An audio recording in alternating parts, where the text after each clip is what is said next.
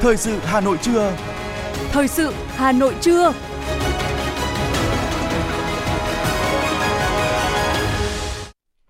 Thưa quý vị, bây giờ là chương trình thời sự buổi trưa của Đài Phát thanh và Truyền hình Hà Nội. Chương trình có những nội dung chính sau đây.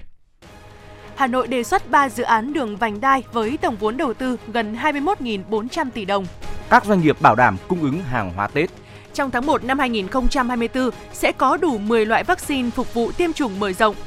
Trong phần tin thế giới có những tin chính, mục tiêu của Nga trong cuộc tập kích tên lửa mới nhất vào Ukraine. Nhiều nước sẵn sàng hỗ trợ Nhật Bản khắc phục hậu quả động đất. Sau đây là nội dung chi tiết. Thưa quý vị và các bạn, Sở Giao thông Vận tải Hà Nội vừa đề xuất thành phố ưu tiên cho nghiên cứu, triển khai công tác chuẩn bị đầu tư 3 dự án đường vành đai với tổng vốn lên tới gần 21.400 tỷ đồng. Đề xuất này dựa trên cơ sở ra soát tình hình triển khai đầu tư các dự án giao thông thuộc mạng lưới hạ tầng giao thông khung, đồng thời dự báo tình trạng giao thông tại một số nút giao quan trọng gắn với các dự án giao thông trọng điểm đang triển khai. Đặc biệt, với nhóm dự án đường vành đai, Sở đề xuất ưu tiên cho nghiên cứu triển khai ngay công tác chuẩn bị đầu tư đối với 3 dự án. Theo đó, tổng mức đầu tư là gần 21.400 tỷ đồng. Đầu tiên là dự án đầu tư cải tạo, mở rộng tuyến đường vành đai 2 trên cao và dưới thấp đoạn ngã tư sở Cầu Giấy với quy mô mặt cắt rộng 53,5 m, dài 3,44 km. Tổng mức đầu tư dự kiến 8.500 tỷ đồng. Dự án được triển khai nhằm giảm tải áp lực giao thông cho nút giao ngã tư sở cũng như phát huy hiệu quả tuyến đường vành đai 2 trên cao đoạn Vĩnh Tuy ngã tư sở. Đề xuất tiếp theo là dự án đầu tư xây dựng tuyến đường vành đai 3 phía Bắc với chiều dài khoảng 14 km, tổng mức đầu tư dự kiến hơn 12.000 tỷ đồng nhằm khép kín đoạn còn lại của tuyến đường vành đai 3 phía Bắc. Cuối cùng là dự án đầu tư xây dựng đường Hoàng Quốc Việt kéo dài đoạn từ Phạm Văn Đồng đến phố Trần Vĩ, bao gồm cả hầm chui qua đường Phạm Văn Đồng với quy mô hầm 4 làn xe. Tổng mức đầu tư khoảng 850 tỷ đồng.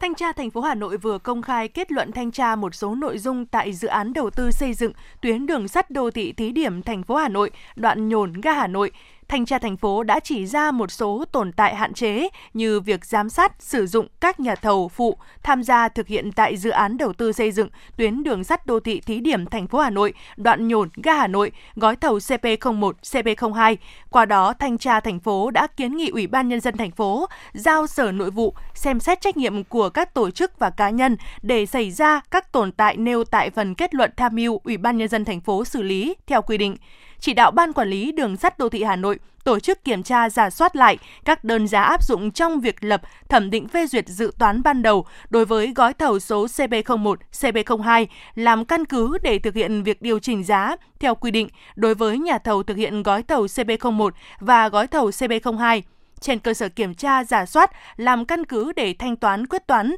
với đơn vị thực hiện gói thầu CB01 và gói thầu CB02 được nêu tại phần 2 kết luận, khẩn trương thực hiện di chuyển các công trình hạ tầng kỹ thuật để bàn giao mặt bằng cho nhà thầu thực hiện dự án. Dù đã có nhiều giải pháp nhưng việc mất cân bằng về cung cầu khiến thị trường bất động sản Hà Nội vẫn ghi nhận giá nhà ở mức cao. Thông tin về thị trường nhà ở, CBRE cho biết Hà Nội có tổng nguồn cung căn hộ mới cả năm 2023 đạt 11.400 căn, mức thấp nhất trong 10 năm trở lại đây, trong đó 90% thuộc phân khúc cao cấp. Mức giá trung bình của các căn hộ mở bán mới tăng 14% theo năm và đạt khoảng 50,8 triệu đồng một mét vuông. Giá bán căn hộ tăng ngoài nguyên nhân do nguồn cung mới chủ yếu thuộc phân khúc cao cấp, một số chủ đầu tư có sự điều chỉnh tăng giá và mở bán thêm quỹ hàng ở các tầng cao hơn – một số sàn giao dịch bất động sản cho rằng hiện nay nhiều người dân chuyển hướng mua căn hộ đã qua sử dụng do môi trường sinh sống ổn định, hạ tầng đầy đủ, có đầy đủ giấy tờ pháp lý. Loại hình này liên tục được săn đón, khiến giá bán không ngừng được đẩy lên cao ở hầu hết các quận như Hà Đông, Thanh Xuân, Cầu Giấy, Bắc Từ Liêm, Nam Từ Liêm, Tây Hồ và một số huyện chuẩn bị lên quận, khu vực gần với các trục đường lớn, vân vân. Không chỉ phân khúc chung cư bình dân, một số dự án tầm trung cũng ghi nhận mức giá từ 45 đến 60 triệu đồng một mét vuông.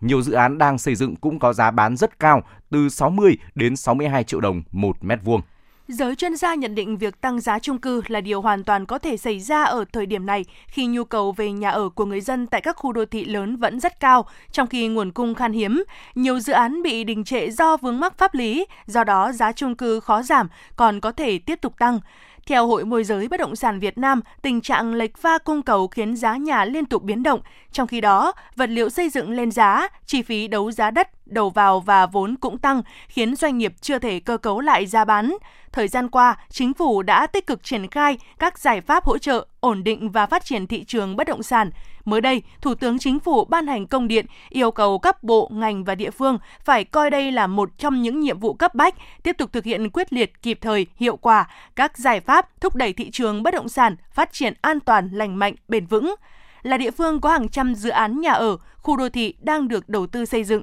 nhưng nguồn cung phục vụ nhu cầu nhà ở của người dân thủ đô vẫn còn rất ít, chưa phù hợp với từng đối tượng, nhất là những người có thu nhập thấp. Thực hiện chỉ đạo của chính phủ, Hà Nội đang vào cuộc mạnh mẽ, tích cực triển khai hàng loạt các giải pháp giúp thị trường phát triển ổn định. Bộ Công Thương vừa ban hành thông tư sửa đổi thông tư hướng dẫn các nghị định liên quan đến kinh doanh thuốc lá. Cụ thể, định kỳ 6 tháng, doanh nghiệp sản xuất sản phẩm thuốc lá, nhập khẩu thuốc lá phải gửi báo cáo về Bộ Công Thương về hoạt động sản xuất sản phẩm thuốc lá và nhập khẩu sản phẩm thuốc lá trước ngày 10 tháng 1 hàng năm đối với báo cáo cả năm và trước ngày 10 tháng 7 hàng năm đối với báo cáo 6 tháng đầu năm. Ngoài ra, định kỳ 6 tháng, nhà cung cấp sản phẩm thuốc lá phải gửi báo cáo thống kê sản lượng, loại sản phẩm thuốc lá kinh doanh của đơn vị mình về vụ thị trường trong nước thuộc Bộ Công Thương và Sở Công Thương nơi doanh nghiệp đặt trụ sở chính trước ngày 10 tháng 1 hàng năm đối với báo cáo cả năm và trước ngày 10 tháng 7 hàng năm đối với báo cáo 6 tháng đầu năm theo mẫu phụ lục 8 và 9 kèm theo thông tư này. Để tạo điều kiện thuận lợi cho các tổ chức tín dụng cung ứng nguồn vốn tín dụng đáp ứng nhu cầu tăng trưởng kinh tế, Ngân hàng Nhà nước vừa giao hết toàn bộ chỉ tiêu tăng trưởng tín dụng định hướng 15% và yêu cầu tổ chức tín dụng kiểm soát tăng trưởng tín dụng năm 2024, đồng thời nghiêm cấm việc cấp tín dụng không đúng quy định pháp luật, không đúng đối tượng, việc cấp tín dụng cho ban lãnh đạo, ban điều hành và người có liên quan của tổ chức tín dụng, các doanh nghiệp thuộc hệ sinh thái, doanh nghiệp dân sau với lãi suất ưu đãi trong khi người dân doanh nghiệp có nhu cầu chính đáng hợp pháp lại gặp khó khăn trong tiếp cận vốn tín dụng các tổ chức tín dụng phải tiếp tục duy trì ổn định mặt bằng lãi suất huy động và phấn đấu giảm lãi suất cho vay, thường xuyên giả soát để cắt giảm thủ tục hành chính, đơn giản hóa quy trình và thủ tục cấp tín dụng, đảm bảo tuân thủ đúng quy định pháp luật, tạo điều kiện thuận lợi, hỗ trợ doanh nghiệp, người dân tiếp cận tín dụng ngân hàng.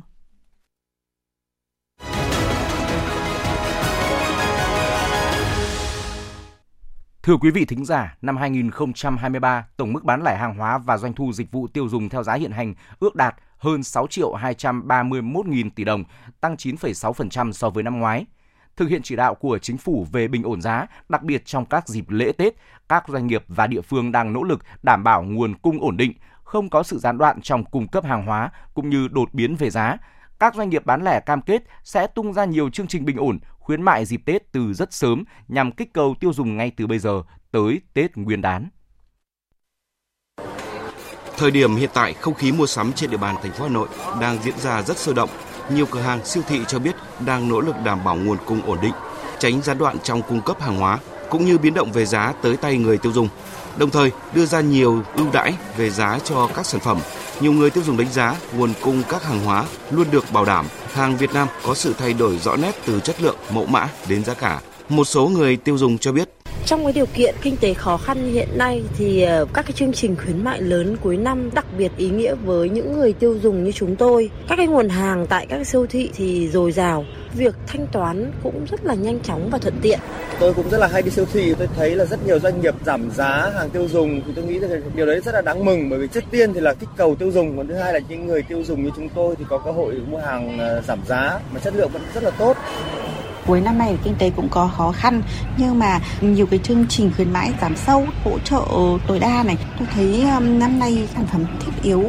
được cải thiện rõ rệt. Đại diện các hệ thống phân phối lớn, ông Nguyễn Ngọc Thắng, giám đốc vận hành hoạt động Copmark kiêm giám đốc marketing Sài Gòn Cop nhìn nhận, việc chuẩn bị hàng Tết của đơn vị diễn ra từ tháng 7 bằng việc đặt hàng làm việc với các nhà sản xuất cung cấp lớn với tổng giá trị dự trữ lên tới 10.000 tỷ đồng, tăng 20 đến 30% so với cùng kỳ, chia đều cho 9 nhóm thực phẩm thiết yếu như dầu ăn, bột ngọt, bánh mứt kẹo. Theo ông Nguyễn Ngọc Thắng, người tiêu dùng sẽ bắt đầu mua sắm trong khoảng từ 3 đến 4 tuần trước Tết Nguyên đán. Kỳ vọng sức mua và lượt khách tăng khoảng 20 đến 30% so với tháng kinh doanh bình thường,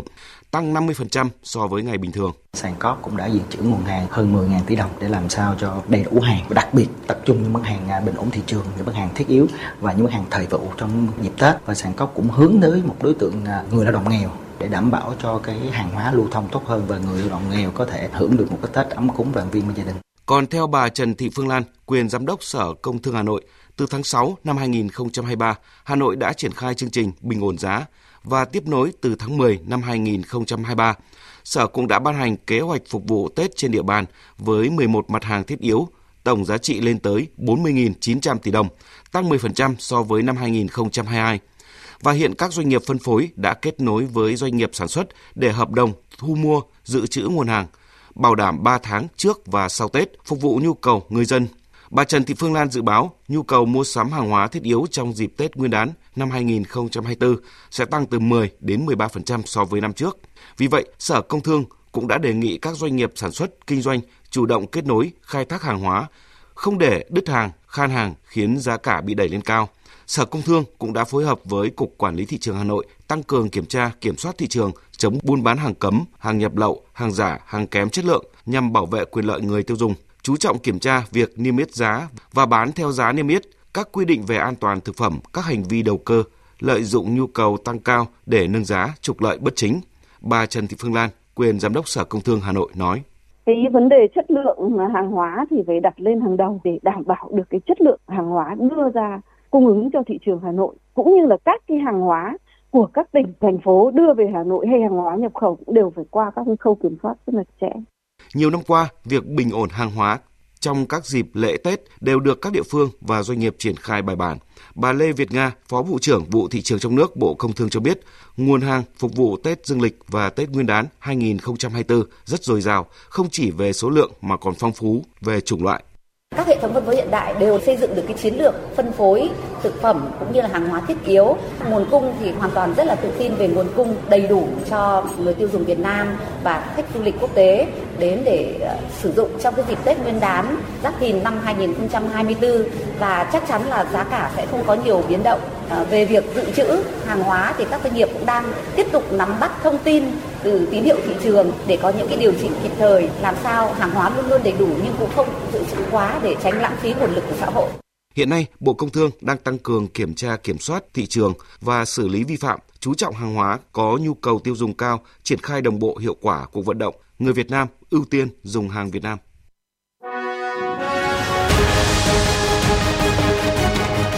Thời sự Hà Nội, nhanh,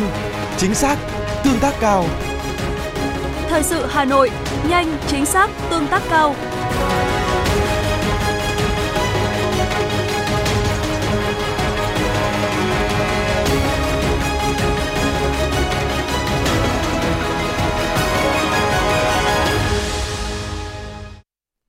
Tiếp tục là phần tin thưa quý vị. Sau một thời gian gián đoạn cung ứng một số loại vaccine trong chương trình tiêm chủng mở rộng năm 2023, ngay khi Bộ Tài chính và Bộ Y tế phê duyệt giá 10 loại vaccine sản xuất trong nước, Viện Vệ sinh Dịch tễ Trung ương đã thực hiện ký hợp đồng đặt hàng 10 loại vaccine. Số vaccine này sẽ nhanh chóng được tiến hành phân bổ đến các địa phương ngay những ngày đầu tháng 1 năm 2024. Các loại vaccine trên sẽ được Viện Vệ sinh Dịch tễ Trung ương tiếp nhận về kho vaccine quốc gia, nhanh chóng phân bổ và chuyển đến các địa phương ngay trong những ngày đầu tiên của tháng 1 năm 2024 và sẽ tăng cường thêm nhiều chuyến, đảm bảo đáp ứng kịp thời nhu cầu tiêm chủng tại tất cả các trạm y tế, xã, phường. Trước đó, các viện vệ sinh dịch tễ Pasteur khu vực cũng đã hướng dẫn ngành y tế các tỉnh thành phố thuộc khu vực sẵn sàng tiếp nhận, vận chuyển và bổ sung các loại vaccine đến các điểm tiêm chủng Đặc biệt lưu ý sớm cấp phát vaccine viêm gan B để kịp thời tiêm cho trẻ sơ sinh trong 24 giờ đầu sau sinh. Trong thời gian tới, Viện Vệ sinh Dịch tễ Trung ương và các viện vệ sinh dịch tễ Pasteur sẽ tích cực chỉ đạo Trung tâm Kiểm soát Bệnh tật 63 tỉnh, thành phố duy trì công tác tiêm chủng thường xuyên, đồng thời ngay trong quý 1 năm 2024 sẽ tăng cường triển khai hoạt động tiêm bù mũi cho những trẻ chưa được tiêm chủng đầy đủ trong thời gian gián đoạn vaccine nhằm nâng cao miễn dịch cộng đồng cho trẻ em và phụ nữ, chủ động phòng chống bệnh truyền nhiễm trong mùa đông xuân 2024. Ông Nguyễn Đức Thiện, Tổng Giám đốc Tổng Công ty Điện lực miền Bắc cho biết, với phương án phụ tải điện dự báo, nguy cơ năm 2024 miền Bắc có thể thiếu từ 1.200 đến 2.500 MW, đặc biệt là giai đoạn hè từ tháng 5 đến tháng 7 tình trạng thiếu nguồn diễn ra trong khi công suất phân bổ của Trung tâm điều độ hệ thống điện quốc gia xuống rất thấp và kéo dài, dẫn tới tổng công ty phải điều chỉnh, tiết giảm một lượng lớn phụ tải. Ước tính công suất phải điều chỉnh và sa thải lớn nhất đạt 3.952 MW, sản lượng điện tiết giảm ước 608 triệu kWh. Hiện nay, nhiều tỉnh miền Bắc dự kiến sẽ phát triển nóng trong giai đoạn 2024-2025 khi có rất nhiều khu công nghiệp, doanh nghiệp, khách hàng lớn đăng ký sử dụng công suất với quy mô lớn. Trong khi đó, năm 2024, miền Bắc sẽ không có nguồn điện lớn nào được bổ sung. Bộ Văn hóa, Thể thao và Du lịch vừa ra quyết định về việc tổ chức Hội Xuân Giáp Thìn 2024 nhân dịp Tết Nguyên đán và chào mừng kỷ niệm 94 năm ngày thành lập Đảng Cộng sản Việt Nam mùng 3 tháng 2 năm 1930. Hội Xuân nhằm giới thiệu tôn vinh những nét đẹp văn hóa truyền thống trong dịp Tết cổ truyền của cộng đồng 54 dân tộc Việt Nam, đồng thời là địa chỉ mua sắm, vui chơi, giải trí lành mạnh của người dân thủ đô trong dịp Tết. Đây cũng là nơi các tập thể cá nhân quảng bá thương hiệu, trưng bày giới thiệu sản phẩm, phục vụ nhân dân đón Tết Nguyên đán. Theo đó, sự kiện sẽ có nhiều hoạt động đặc sắc như triển lãm, vũ điệu Bách Long, trưng bày 100 tác phẩm độc bản thể hiện linh vật rồng, trong đó sẽ trưng bày rồng đắp phủ điêu trên các dáng độc bình khác nhau với nhiều kích cỡ khổ lớn. Các tác phẩm rồng hóa bằng cách điệu bốn loại cây và hoa như tùng, cúc, trúc, mai qua bốn mùa xuân, hạ, thu, đông và điêu khắc rồng mang các thông điệp ý nghĩa, thể hiện khát vọng bình yên, Đặc biệt, nhân dịp này khách tham quan còn có cơ hội tham gia các chương trình giao lưu nghệ thuật như thời trang thiếu nhi với chủ đề đón xuân vào 19 giờ 30 phút tối ngày 27 tháng 1, chương trình giao lưu nghệ thuật vinh danh chủ nhiệm các câu lạc bộ nghệ thuật thiếu nhi và gala chào năm mới 2024 cả ngày 28 tháng 1 chương trình nghệ thuật Đất nước vào xuân chào mừng kỷ niệm 94 năm ngày thành lập Đảng Cộng sản Việt Nam diễn ra vào tối 29 tháng 1, Vũ hội Xuân Giáp Thìn tối ngày 30 tháng 1. Thưa quý vị, chỉ còn hơn một tháng nữa là đến Tết Nguyên đán Giáp Thìn 2024. Do thời gian nghỉ kéo dài 7 ngày nên ngay tại thời điểm này, nhiều gia đình đã bắt đầu lên kế hoạch đi du lịch. Theo số liệu từ Tổng cục Thống kê, doanh thu du lịch lữ hành năm 2023 ước đạt 37.800 tỷ đồng, tăng 52,5% so với cùng kỳ năm ngoái. Với mức tăng trưởng này, các công ty du lịch dự đoán càng gần Tết, thị trường này sẽ ngày càng sôi động hơn nữa. Cùng với các đơn vị lữ hành, nhiều địa phương cũng đang lên kế hoạch tổ chức các sự kiện văn hóa, ẩm thực, du lịch đặc sắc nhằm đáp ứng nhu cầu vui xuân đón Tết Nguyên đán 2024 của người dân và du khách. Thưa quý vị và các bạn, năm 2023, lần thứ tư, Việt Nam được vinh danh là điểm đến di sản hàng đầu thế giới của Giải thưởng Du lịch Thế giới, giải thưởng được ví như Oscar của ngành du lịch. Danh hiệu này một lần nữa khẳng định tiềm năng và sức hút hàng đầu về tài nguyên thiên nhiên cũng như giá trị về di sản văn hóa lâu đời của Việt Nam, bảo tồn và phát huy di sản văn hóa, làm nên sự khác biệt của Việt Nam trong hội nhập quốc tế. Và đó cũng là niềm tự hào để mỗi người dân Việt lan tỏa giá trị văn hóa dân tộc đến bạn bè Nam Châu. Sau đây, mời quý vị đến với phản ánh của phóng viên Hoa Mai. Việt Nam là một đất nước xinh đẹp. Bạn bè tôi đã từng đến đây và nói rằng tôi nên đến đây. Đây là một điểm đến tuyệt vời. Đúng như vậy, khi đến đây tôi thấy Việt Nam rất đẹp và hấp dẫn. Rất đẹp, khung cảnh, di sản văn hóa, cuộc sống, không khí, con người nơi đây, tất cả đều rất tuyệt. Thức ăn tươi, ngon tuyệt. Chúng tôi ở đây khá lâu và chúng tôi yêu chuyến đi này. Dịp này thời tiết ở Đài Loan đang rất lạnh, nhiệt độ thấp. Tranh thủ dịp nghỉ cuối tuần, chúng tôi tới Hà Nội. Thời tiết ở đây ấm hơn, rất dễ chịu. Hà Nội rất đẹp. Đó là những cảm xúc chân thật của những du khách trải nghiệm du lịch tại Việt Nam. Những điểm đến di sản trở thành một phần không thể thiếu của khách quốc tế trong hành trình khám phá đất nước hình chữ S. Hệ thống di sản từ di sản thiên nhiên, di sản văn hóa, di sản tư liệu, di sản văn hóa phi vật thể đã tạo nên nhiều sản phẩm du lịch đặc trưng cho du lịch Việt Nam. Mỗi một loại hình di sản không chỉ góp phần quảng bá hình ảnh, đất nước, con người Việt Nam mà đã trở thành một động lực quan trọng cho sự phát triển. Để hiện thực hóa việc phát triển ngành công nghiệp văn hóa trở thành ngành kinh tế mũi nhọn, có sự phát triển rõ rệt cả về chất và lượng, Hà Nội đang nhận diện các tiềm năng thế mạnh của các ngành địa phương, đơn vị mình trong các lĩnh vực công nghiệp văn hóa. Ông Lê Xuân Kiều, Giám đốc Trung tâm Hoạt động Văn hóa Khoa học Văn miếu Quốc Tử Giám cho biết. Là đơn vị tự chủ cho nên chúng tôi đang thực hiện đẩy mạnh cái việc tăng cường các dịch vụ sự nghiệp công không sử dụng ngân sách nhà nước à, và những cái dịch vụ đó à, nó phục vụ trực tiếp cho việc đón khách tham quan cũng như là phát huy giá trị của di tích. Ờ, về mặt phương diện kinh tế thì nó đem lại cái công việc ờ, làm cho người lao động, ờ, nó đem lại thu nhập cho người lao động và nộp thuế cho nhà nước cũng như là các nghĩa vụ tài chính khác. Thì đó là một cái điều mà à,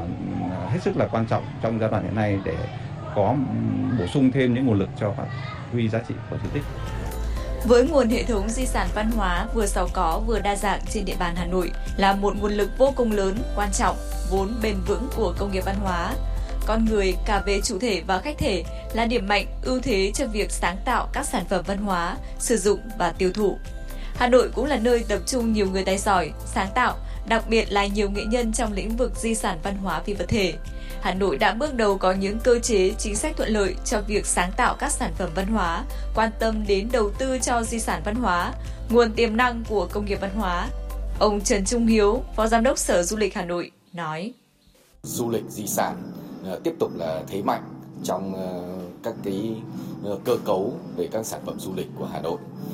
Chúng tôi tiếp tục là chỉ đạo các đơn vị khu điểm và các doanh nghiệp khai thác tốt các cái giá trị di sản Năm 2023, Tổ chức Du lịch Thế giới tiếp tục vinh danh Việt Nam là điểm đến di sản hàng đầu thế giới. Điều này khẳng định sức cuốn hút hàng đầu, nâng cao vị thế du lịch Việt Nam trên bản đồ du lịch thế giới. Song, theo ông Hà Văn Siêu, Phó Cục trưởng Cục Du lịch Quốc gia Việt Nam, để xứng đáng với ghi nhận này, cộng đồng và toàn ngành du lịch cần sáng tạo thêm nhiều trải nghiệm hấp dẫn để thu hút du khách, kéo dài thời gian lưu trú của khách quốc tế. Chúng ta phải biết định hướng, phát triển có trọng tâm trọng điểm về du lịch di sản biết khai thác các cái tài nguyên về di sản văn hóa để phát triển du lịch biết quảng bá phát triển các sản phẩm du lịch di sản chứng minh một cách ờ, rõ ràng là một cái điểm đến hàng đầu thế giới về du lịch di sản. Các chuyên gia nhận định, mỗi di sản di tích không chỉ đơn thuần mang giá trị về mặt lịch sử, văn hóa, khoa học thẩm mỹ, mà đó còn là tài sản nếu xét ở góc độ kinh tế. Đây là nguồn tài nguyên đáng kể để phát triển nền công nghiệp văn hóa. Năm 2024 được coi là năm bản đề quan trọng để Việt Nam trở thành điểm đến hấp dẫn, hướng tới mục tiêu năm 2030, du lịch trở thành ngành kinh tế mũi nhọn, phát triển xanh, trở thành điểm đến có năng lực phát triển hàng đầu.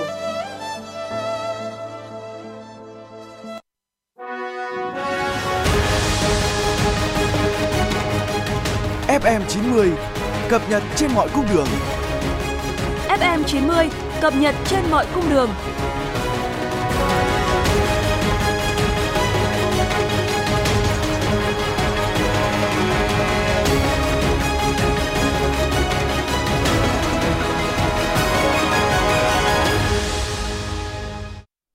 Tiếp nối chương trình là những thông tin đáng chú ý.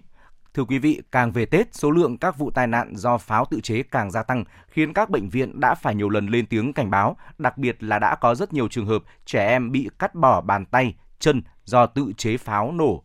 Hầu như các trường hợp bỏng do pháo nổ đều rất thương tâm, các bé sẽ phải mang dị tật suốt đời. Đáng lưu tâm, trong thời gian gần đây, Bệnh viện Nhi Đồng 2 lại liên tục tiếp nhận những trường hợp bỏng do pháo nổ. Các bác sĩ cho biết các trường hợp bỏng do pháo nổ đều là đa chấn thương, vết thương dập nát, phải cắt lọc nhiều lần và mất nhiều thời gian điều trị. Các vết thương vừa cháy vừa nổ là những vết thương phức tạp. Những vết thương đó cần phải điều trị nhiều lần, lâu dài, kéo dài ngày. Nó có thể gây những di chứng sau đó. Di chứng mang theo suốt đời chỉ vì hành động tò mò. Đây là điều xót xa mà các bác sĩ cảnh báo phụ huynh cần lưu tâm cho con nhỏ. Cận Tết là thời điểm các video hướng dẫn chế tạo pháo nổ lại tràn lan trên mạng xã hội. Đây là hành vi bị pháp luật cấm, Tuy nhiên, các video vẫn nhàn nhản, trẻ em vì tò mò và chưa hiểu biết, học theo dẫn đến những hệ lụy nghiêm trọng. Nhiều trẻ tử vong hoặc mang di tật suốt đời do tự chế pháo.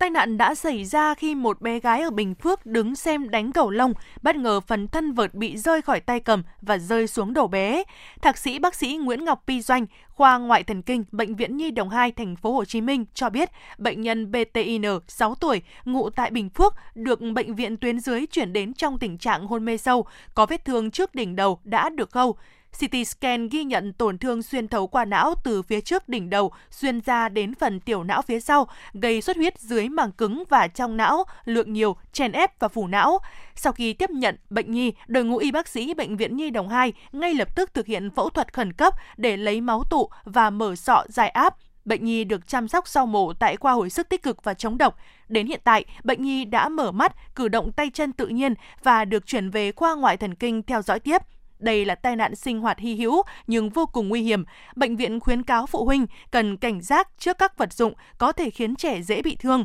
Đối với vật cầu lông như trường hợp này, người nhà nên kiểm tra lại dụng cụ trước khi sử dụng để phòng tránh sự cố tương tự.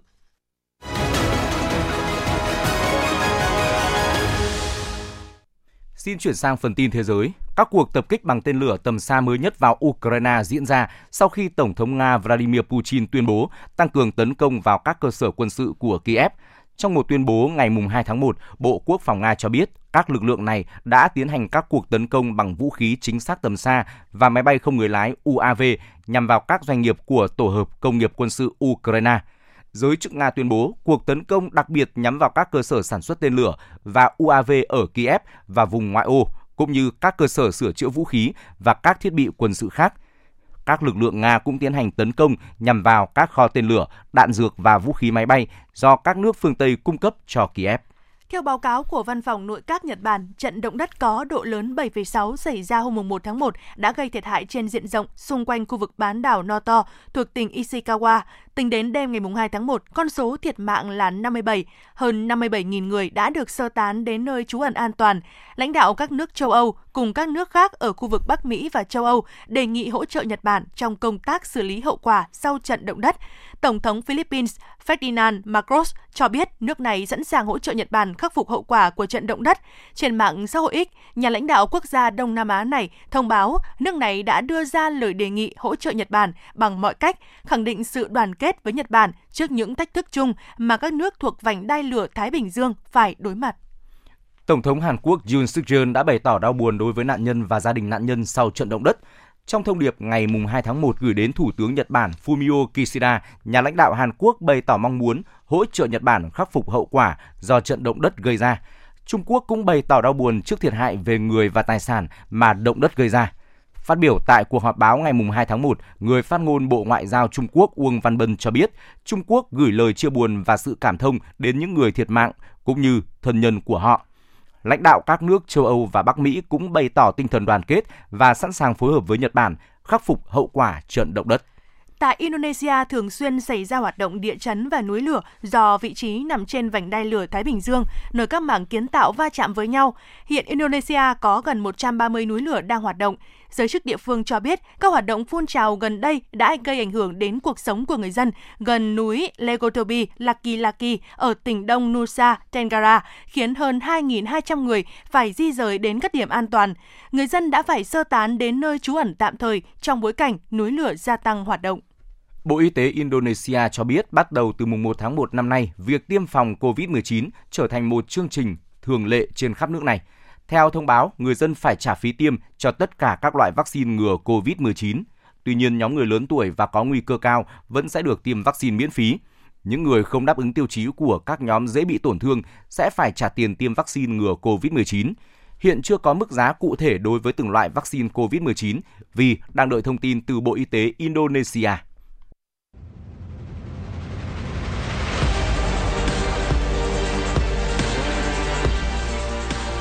Bản tin thể thao. Bản tin thể thao.